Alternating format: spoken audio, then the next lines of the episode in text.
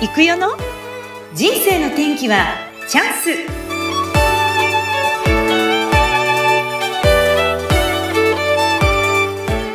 はい皆さん今日もやってまいりました。人生の天気はチャンス。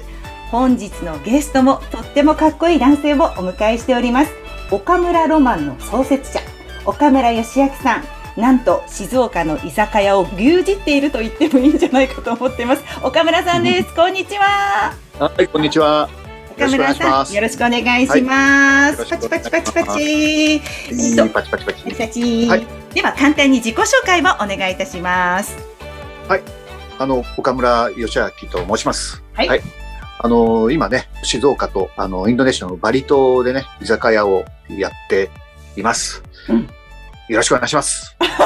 なんか軽いですね、そんな軽いですか？軽いですか？いや、もっと、もっとなんか、いっぱい出てくるかと思ってましたが、はい、岡村さんよろしくお願いします。はい、よろしくお願いします。もう、あの、知り合いに岡村さんと知り合っても何年も経つんですけども。もう長いですね、うなみさん。ねえ、長いです。あの、もう、本当に静岡県内で知らない人は誰もいない。全国でももう、居酒屋をね、こう、あちこちにお作りになって、すごい人気なんです、どこもね。そんなお店を展開されていて、しかも、そこのお店、超人気っていうね、そんなお店なんですけど、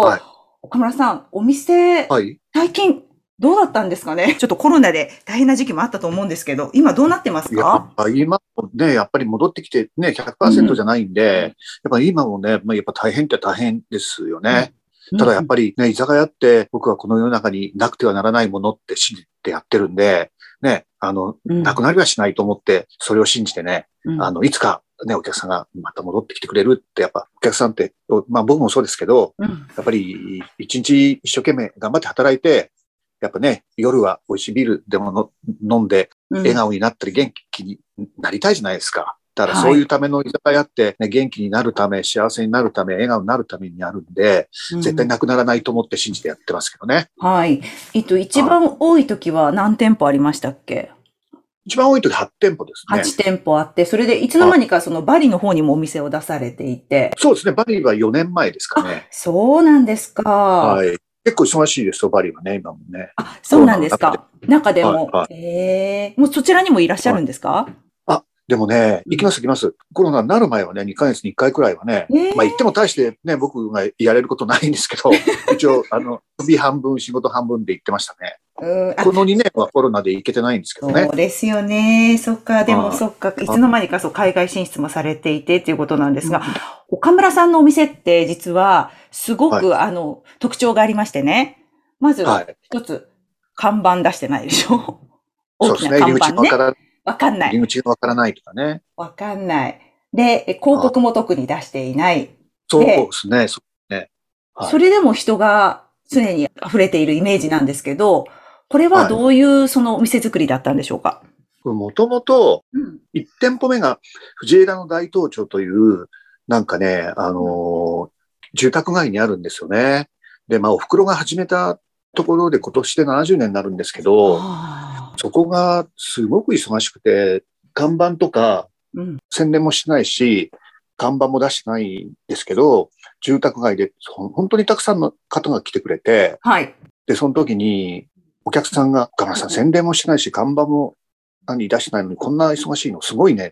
て褒めてくれて、うん、あ、いい店作れば、うん、何場所がどこだろうが関係ないんだと思ってね。うん、で、やっぱりうちのお袋がよく口癖があって、それが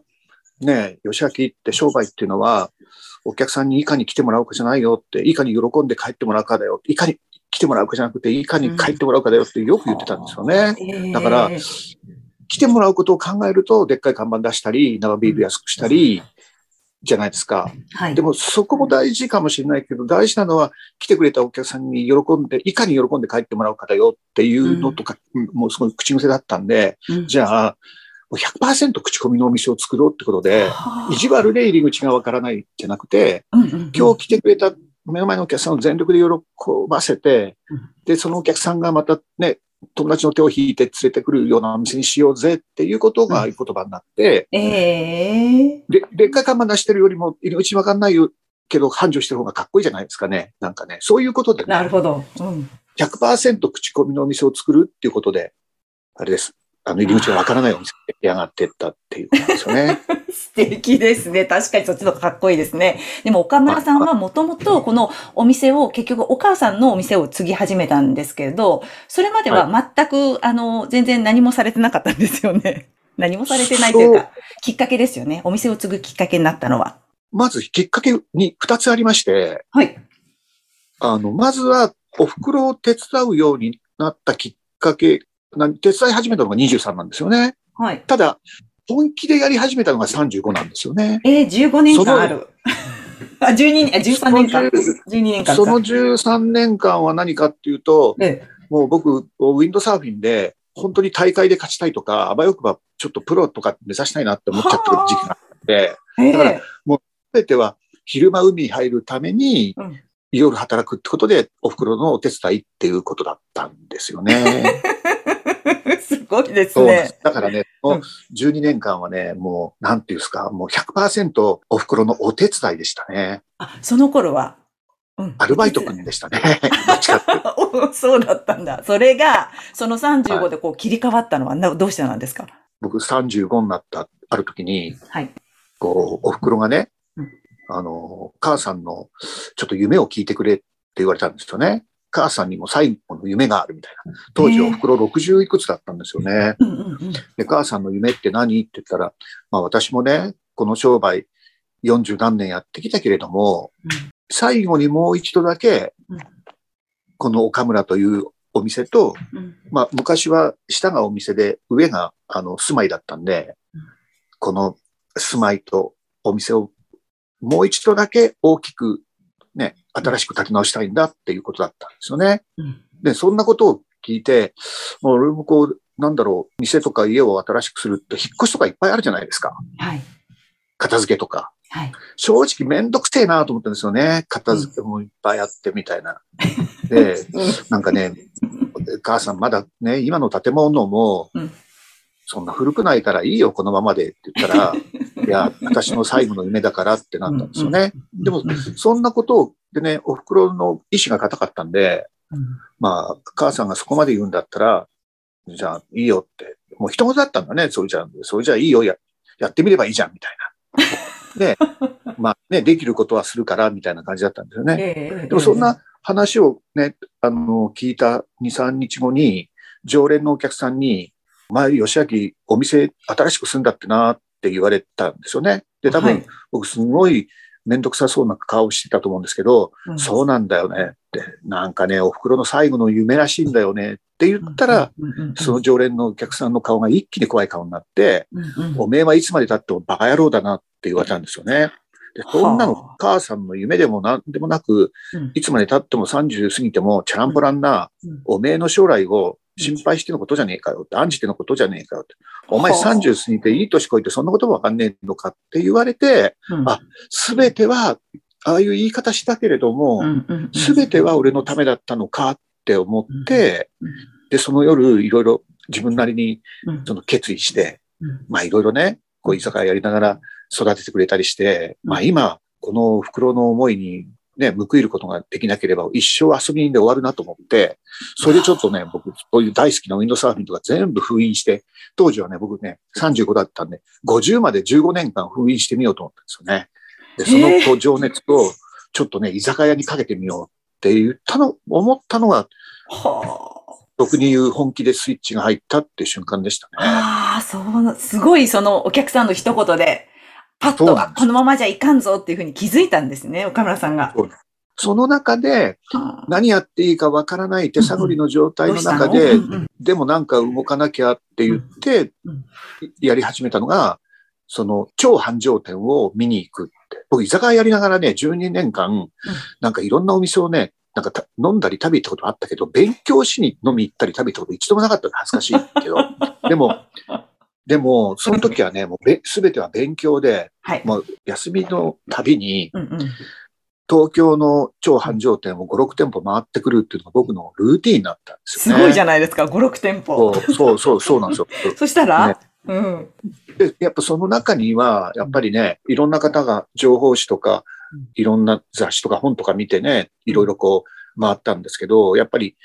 超繁盛店なんで料理が美味しいお店、接客が丁寧なお店、作りがね、すごいお店っていっぱいあったけど、同じお店に足を踏み入れることってあんまりなくて、はい、1年過ぎてったんですよね。でもそんなルーティンを1年半くらい続けていったときに、月に一度は必ず東京のお店に通ってるって、そこは必ず月に一度は行くっていう自分に、でなんで、なんで俺あそこのお店通ってんのかなと思ったときに、うん、あ、俺あの居酒屋さんに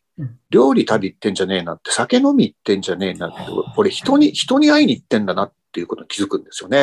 で、その時に、あ、いいお店があるんじゃなくて、うんうん、いい人がいるお店があるだけなんだなって、いい居酒屋さんがあるんじゃなくて、いいスタッフがいる、いい人がいる居酒屋さんがあるだけなんだなって思ったんですよね。で、その時に、あ、人が輝けばお店が輝く。繁盛店作りは人作りなんだっていうところから、僕のこう今の人生のテーマ、人作りっていうのが始まったですよね。あそっか、実際に行ってみて気づいたんですね。あ、ここにいつも行ってる。なんで行くんだろう。いや、食べ物じゃない、人だっていうことに。そうだよ。そうなだから、この何十年間、岡村が繁盛してきたのは、うん、みんな岡村の料理を食べに来てたんじゃなくて、うん、お、お袋に会いに来てたんだと、やっぱお袋すげえと思ったんですよね。だから、俺もお袋みたいに、人で呼べるお店を作ろう。すべては人なんだって思って、ええ、人作り。でも、偉そうに人作りっていう前に自分作りだろうって思って、本を読み始めたのがその当時でしたね。それまであまり本、本も読まない感じでした？そしたら。いや、読まなかったですね。だけど。うん。本を読む中で、はい、この人はとか、このフレーズ良かったとか、今でもその残っているもの、ご自身に残っているものってあるんですか？そして、そして、自分なりにまあ人づく、自分作り勉強しながら、はい。そして、ね、35でリリニューアルを袋が全部俺に任せてくれたから、で、またそのお店もすごい忙しくなって、で、僕ね、5年で、35で本気になって5年で3店舗になったんですよ、お店が。すごい、すごい。その時に、そうなんですよ。それでね、そでね、僕は35までチャランポランで海ばかり入ってたり、遊びばっかりしてたんですけど、うん、僕の同級生や、ね、先輩が、もう修行をね、長年、本当に料理の修行をして、やっとで自分のお店出したけど、うまくいかずに辞めていく先輩や同級生いっぱいいたんですよ。その中でも、彼らは一生懸命やってきたけど、うまくいかない。俺は、なんかチャランポランでやったけど、今3店舗になって、働きたいっていう子がいっぱい来てくれて、お客さんもいっぱい、そうなんですよ。いっぱい来てくれて、うんうん、俺ってついてるなってめちゃくちゃ運がある、ついてる、日本一ついてると思ったんですよね。で、その時に、うん、運についてとか、月について勉強したいな。運とか月って偶然のものじゃなくて、絶対法則や何原則があるに違いないだった時に、朝新聞見た時に、その月の大原則っていう勉強会の出しがあって、そこで僕はもう人生の師匠の、その何さんもよくご存知の 西田文夫先生との出会いがあるんですね。すごいタイミングですね、それ。で、西田先生が、ね、一緒によくね、お酒も勉強もたくさんさせてもらって、お酒も一緒にね、いっぱい飲んでくれたときに、岡村くんはお前実は自分の凄さ気づいてないだろうってなったんですよね。で、その時にはね、もう看板のない居酒屋5店舗くらいやってて、お前は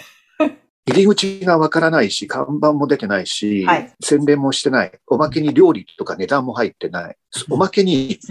席数が120席がある、もある。で、そんなお店を5店舗も6店舗もやってるやつは、他には日本中いないぞって、お前、岡村くんのやり方っていうのは商売の原点で、